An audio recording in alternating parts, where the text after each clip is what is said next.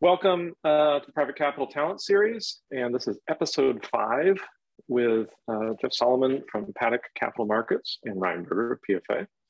And uh, we're looking at what to watch for in fund administration and consolidation. And Jeff, can you get us started and let us know about yourself and about uh, Paddock Capital Markets? I imagine a lot of folks that signed up uh, already know the answer to those questions, but if you can help us sure. that'd be fantastic. Yeah, absolutely. So um, thanks, Chris. So Jeff Solomon. So I'm one of, of uh, two co-founders of Paddock Capital Markets. Uh, we are a middle market investment bank. Uh, my background is in consulting and investment banking. Uh, before I started Paddock with uh, my business partner, Bill Salas, um, I worked at Moelis & Company, and before that, uh, Bank of America and Merrill Lynch um, in their M&A group. So my background really is doing deal execution, um, kind of large and small. You know, particularly when I was at Moelis, I did a lot of sell side, um, middle market M&A. So in many cases, it was an asset that was owned by a financial sponsor. Um, we would take it to uh, a broad auction and you know, would, would sell it. So um, that's sort of been my background. When I met Bill, uh, you know, Bill, who has a very different background than me, than me, uh, came from fund administration, you know, an executive at uh, Apex Fund Services and a few other places before that. Um, when we met, he was a consultant doing strategic advisory work for a lot of these big fund admins, um, and I think that we had this vision of, you know, well, this is a very fragmented market with a lot of activity it'd be great to be doing M&A in that space. Um, you know, but Bill, having a background as an executive, didn't necessarily um, know all the ins and outs of M&A, and in my background, obviously, of doing M&A execution, I kind of complemented him very, very well. So we had the vision to start Paddock Capital Markets, which is actually a sister company of Paddock Consultancy, which was his uh, original consulting firm. Um, so we started out squarely focused, uh, and this is by the this is in February of 2021. So um, we started out kind of squarely focused on fund admin. Um, we did our first deal when we sold Strata to Sanne back in April of 2021. Um, and then kind of since then, we've been off to the races. We've continued to um, service the fund admin space uh, from an advisory perspective, but we also uh, have found adjacent markets to fund admin. You know, that'd be corporate services, private wealth, um, and then financial technology, which has been um, obviously a, a, a massive uh, and very, very hot industry as well. So um, you know, I think uh, through that time, we've now closed four different um, transactions, um, and we have a, no a, number of different ones in our pipeline today. So um, anyway, I'm happy to answer any questions anyone has about Paddock um, or just in general. Excellent. Um, and to, to 2021, I, I, remember seeing the lists of acquisitions, which still seem to be running hot and fast. Can you, if we focus on fund services, can you talk about what's happening uh, now uh, here in June, and um, and what's that? What is that looking like? Yeah, so I mean, since since we've been uh, been in business, you know, which is about the last year and a half, I mean, it's been a highly highly active space, um, particularly 2021. Um, you know, we just saw deals kind of up and down the food chain. Um, but I think you know, one of the thing, things that that kind of ties them all together is that largely they've been very much strategic driven when we've uh, had any of our sell side processes. In many cases, we've included financial sponsors, but um, just kind of the nature of, of the businesses and kind of what people are looking for um, as far as you know achieve, achieving revenue synergies. Um, strategics, particularly the ones that are sponsor backed that have a lot of capital behind them, tend to win out uh, at the end of the day. Um, so it's been highly active, um, and you know I think I, I would say I don't necessarily see it slowing down, although obviously there's a lot of things to talk about with um, you know the macro um, trends and potentially heading into recession, you know, and kind of what that would look like for the, the fund admin space. But I would say, you know, up until today, at least, it's been um, very, very solid. Excellent. I think we'll be coming back to that um, point about sponsors and how that might be changing or not. and so you also serve uh, tech companies in private capital. Can you tell us what you're seeing there? Are fund administrators um, uh, buying private capital tech companies? Is there, um, it's a bit corny in my own script here, but is there a drive to become uh, the one ring to control them all um, in, in technology, or is it still you know early innings in terms of where tech is headed in private capital? Yeah, you know, the, the, the fund admins are, are trying more and more to get more tech savvy and add more technology to their service offering. You know, I think that in many ways that that increases their value prop- proposition to their clients. Um, so yeah, I mean, I would say that they're definitely definitely circling around, looking at technology as a you know potential investment, as something to buy potentially. There's some, I think, and I don't necessarily agree with it 100%, but I do think there is some hesitation from admin to potentially own a piece of technology that they would but then be selling to other admins. There might be some sort of competitive um, issues there that you know they think they might lose clients that way. But you know, I, I don't know if that's necessarily the case because there are large tech companies that have other tech companies as clients. So it's not necessarily a, a big concern that we see, but you know, I think that is some hesitation. Uh, that being said, I mean, look, uh, these companies in many cases are also flush with cash. They're looking for places to deploy it. I think that right now we're in kind of an unusual cycle in the fintech space because of, you know, you look at 2020, 2021, valuations have been just astronomical. And I think that, um, you know, I don't know that those are going to be supported down the road. And I think that when you look at fund admins, they're going to be a little bit more disciplined with how they're deploying their capital. Do they want to spend, you know, 50 times revenue to invest in some small tech startup that, you know, they really like the software, but, you know, you don't know where it's going to go? Or is it better to just simply buy a smaller fund admin where you can get a lot of synergies and kind of roll that into the larger machine? Um, so I think there's definitely interest there, um, but it hasn't really come to full fruition at this point. Excellent. So then um, my next question, going back to the uh, one ring to control them all, um, when you have, let's say, fund administrator A or fund services firm A um, has just acquired, you know, B and C, and B and C have different tech stacks. Um, I realize that that your process is, you know, before and into transaction as opposed to post.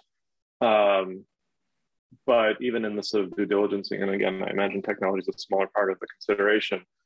Um, what are you seeing in terms of acquisitions and trying to rationalize and integrate different tech stacks that a fund administrator might have? Yeah. So I think every situation is different, um, but it's important to think about the big picture in terms of what the tech roadmap is going to look like down the road. Um, and you know, the most important thing when you are integrating these technologies is to not disrupt the client, right? So um, depending on how um, you know one administrator uses technology with one client, you got to make sure that there's there's continuity there and there's a plan of how you're going to transition to you know potentially a new service offering on the tech side if that's what the right answer is. Um, but I think that you know every every deal now we're seeing more focus on the data and data coming from different systems and how you aggregate that data together to actually create useful and valuable reports that your clients can use. So it's more about the data itself, and that's what the clients care about, and it's less about kind of the means of how they get that data. So as long as your technology approach can keep that intact um, through an, a transaction, then I think that you're going to be okay. Um, but it is definitely something to think about when you do due diligence on, on a company. I mean, you know, there are certain costs associated with um, transitioning uh, over to another technology, but you know, it, it's like it's a one-time cost that you can kind of absorb and, and write off down the road. So, um, but I don't know, Ryan, if you had any thoughts on that as well. Ryan, take yeah, I, I think I, I completely agree. Um, well, M&A market is hot in the fund admin space. Uh, we we actually have some fund admin clients that have been acquired by another fund admin that then got bought by another fund admin. So there's a certainly a hot hot market right now, and technology is a huge part of the operations of a fund admin. And you know, when there is an acquisition in an ideal state, it would be great for the buyers' solutions to complement the sellers, and the seller solutions to complement the buyers. In reality, it's there's a lot of duplication uh, they might be using the same systems, but setting them up differently, or they might have completely different software solutions. So post acquisition, we've seen a number of different models. The first is leave everything as is, let the new acquired company run independently, use all the same solutions they were doing before. I think there's pros and cons with that. It goes with your point, Jeff, on not disrupting the client at all because it, you're staying the course. The second, but then there's cons with that. The second, the second option is figuring out where you can rationalize things and normalize and use the best of both worlds. Pros and cons with that because you have to migrate data over. general ledger data has historical information, especially on the private equity venture capital side on the closed end.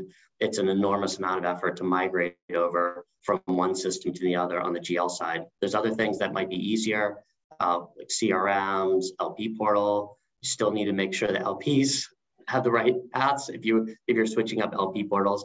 But that is the second second model where you you begin to start to transition into a strategic strategic approach across all the systems. The third thing that we're seeing is picking and choosing which um, which solutions are best on an ongoing basis. So any new clients that come on board, you get this general ledger, you get this LP portal, you get this CRM, you get this analytics platform, all of that. So we're seeing that as well. And then an, another option there that we're seeing on that, uh, or a variation of the third option is letting the clients choose the solutions. So our fund admin clients will sometimes show our system, FirmView, to their potential clients, and they'll also show another vendor system, or they might show something that they built homegrown to their, their clients and let the clients decide what to use. So there's a there's certainly a lot of decision making when there is an acquisition, especially with the fund admins that are buying a lot of different vendors then or a lot of different other fund admins then they they have even bigger decisions on how what to do with all these different systems across all the fund admins that they're purchasing. Yeah and one thing i would add is you know it, it's unfortunate that not a higher priority i think especially in the near term to come up with a, with that technology roadmap post acquisition in many cases at least the deals that, that we've seen you know there might be an earnout component or some sort of deferred component to the purchase price, which means you know you're basically making your you're aligning the incentives such that the target is going to be focused on achieving that earnout versus you know coming up with what's the best technology solution and working on you know to integrate technology and integrate as fast as possible. Rather, they're going to be focused on you know achieving some revenue target or some EBITDA target, and you know they I would say this whole thing kind of gets punted down the road, uh, unfortunately. So um, maybe it's something to think about, you know, when buyers are structuring deals is, you know, if the earnout is too too difficult or too lengthy, you know, you might distract from potentially, you know, other areas where you can save costs by integrating technology. That makes sense. And if I come back to a point you made, Ryan, about um, not disrupting the client as well as the uh, data uh, being able to being data centric as opposed to GP centric. Ryan, um, in our past webcasts, we've talked a lot about carried interest and compensation, and you mentioned um, um, FirmView. Can you give us a little more detail about uh, if, if, we're thinking about you know, PFA, for instance, um, what FirmView is, is as a whole? Sure, sure.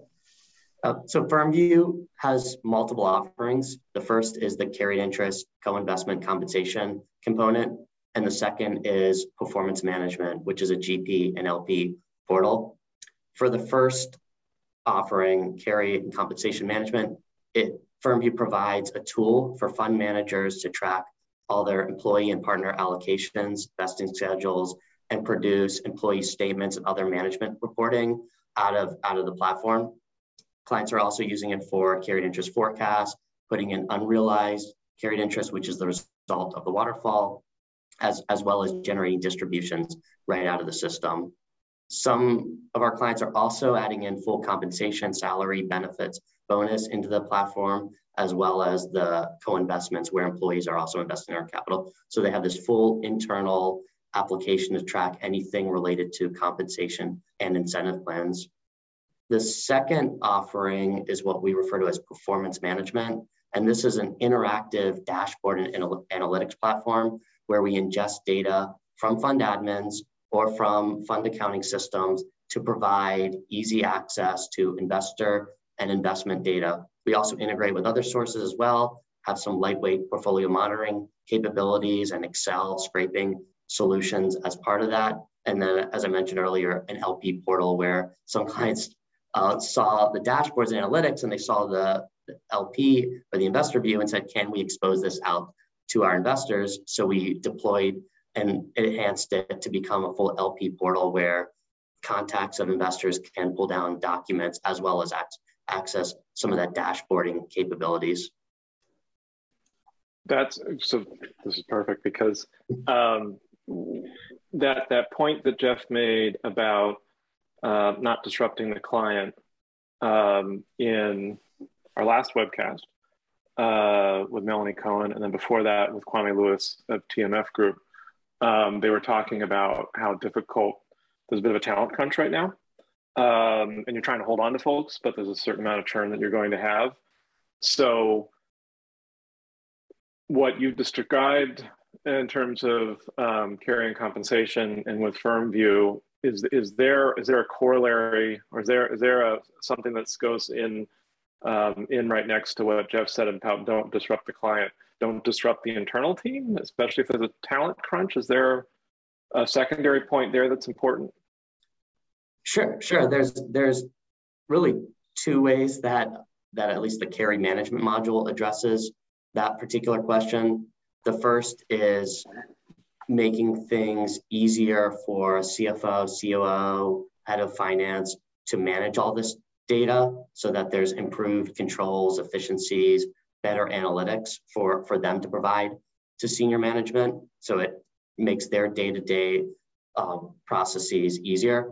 The second component is addressing that and providing a better client experience to the employees and the partners, being able to provide data on all their compensation, all their carried interest, how much is their carry awarded or worth right now, how much could it be worth in the future. So providing that transparency to the employees so that they can see what things are, are worth today, what things, what their carried interest awards can be worth you know, down the road, and then providing that in a nice statement format or even online access through an employee portal. So we, we've heard from a lot of clients that they want to get ahead of any attrition by providing that better experience to their employees.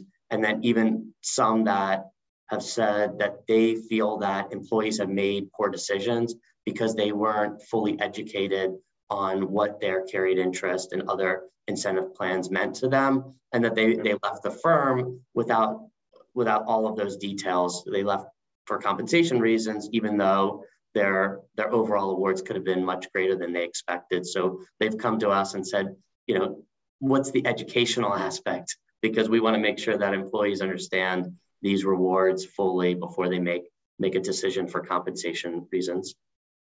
Perfect. Okay.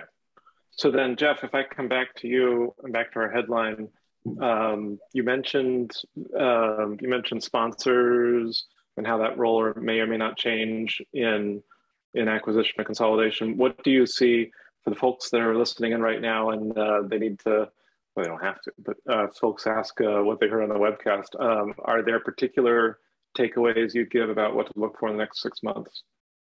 Yeah, so I mean, from a macro level, the alternative space is still very attractive. You know, it, it's massive, it's growing, you know, double digit top line. I think that that's only going to continue, especially with the market volatility right now in, in public equities and fixed income. I mean, I think that the, the days of you know, hey, you do 60, 40 allocations here, and you know you hope for the best uh, when you retire. I don't know. I don't know if that's going to continue forever. And I think people are, are seeking alternative places to put their, their money. And you know, I think inflation being what it is right now just kind of further exacerbates that. So from a macro kind of demand perspective on the alt space, I think that's still in, intact. Now, I mean, clearly, I think that you know rising interest rates, um, you know, high inflation, um, potential for unemployment to rise here. I mean, all those are, are negative, um, you know, headwinds in the market. So, you know, we're going to have to wait and see sort of how this whole thing plays out. I think that that hurts standalone sponsors kind of further, um, unfortunately, just because it rises their, their, cost of borrowing, um, and they can't really add synergies to a lot of these deals unless they might have a, a separate portfolio company that they could potentially look at um, some sort of combination with, or maybe there's you know cross referrals uh, with that sort of thing. But largely, I think what's going to continue are is strategic M&A.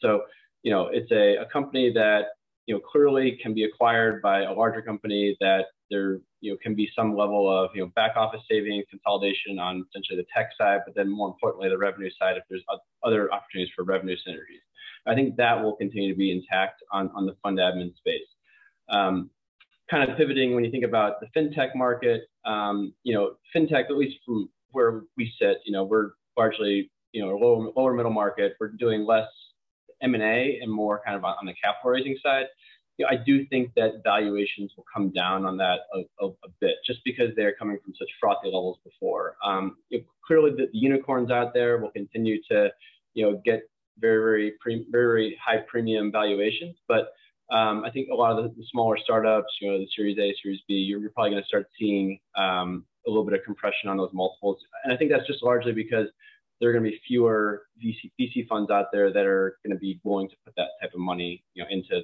that type of value. There's, it's just not proven yet. So um, I think that's gonna, you know, that, that's probably temporary as the market, you know, potentially goes into recession and then recovers. So you know, we'll see where we are, you know, in a couple of years. But yeah, I, would say that that's sort of my my general take on on things at this time. And and are there um, if you know a few more webcasts down the line, are, are there any predictions or things you're looking out for uh, that we can return to at a future point? Are there any um, uh, any signals or, or, things you're looking out for in the future that you've got your eye out on? Um, well, I, I, will say that there's a number of pretty large fund admins right now.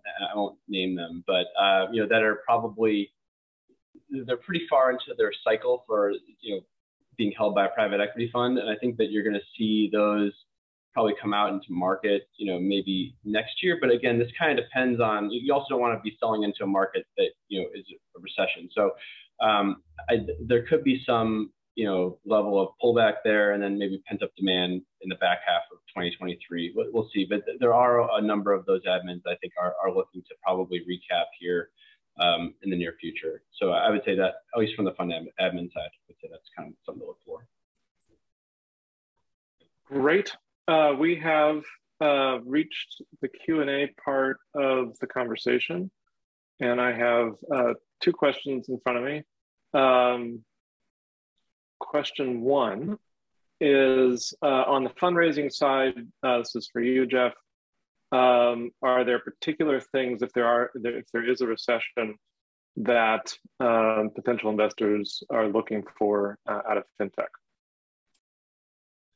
I mean, the, biggest thing is having that recurring revenue stream. You know, a lot of these tech companies, you know, they may have other kind of areas where they can generate revenue and everything, um, but you know, they need to have those kind of license fees, those like you know contractual recurring revenue year after year after year, and there needs to be kind of that big market um, that, uh, that, kind of supports that. So it's not just you know simply hey you're, you're playing in a fifty million dollar market and yeah you have recurring revenue. It needs to be you know, you're paying playing in a fifty billion dollar market and there's recurring revenue that's growing and you know it's untapped and that sort of thing. So um, you know, I think the, the VCs that we talk to, you know, they always want to find market sizes that are in the multiple billions, not not millions. These have start with a B, um, and and they're always looking at just that recurring contractual license fee revenue. So great. Sorry, we'll slow the mute button there. And um, um, any, this is again for Jeff. Um, do you have uh, any predictions on uh, on which fund? I don't know if you want to answer this or not. On which fund administrators uh, may come out on top um, in terms of uh, acquisition and gobbling up the small ones? I mean, you have some very well seasoned acquirers out there. I mean, I think everyone can kind of you know look them up just based on, on the transactions that have been out there. But I mean, you know, obviously Apex continues to uh, buy up lots of stuff. Uh, you know, they recently acquired Maitland Fund Services um, in May.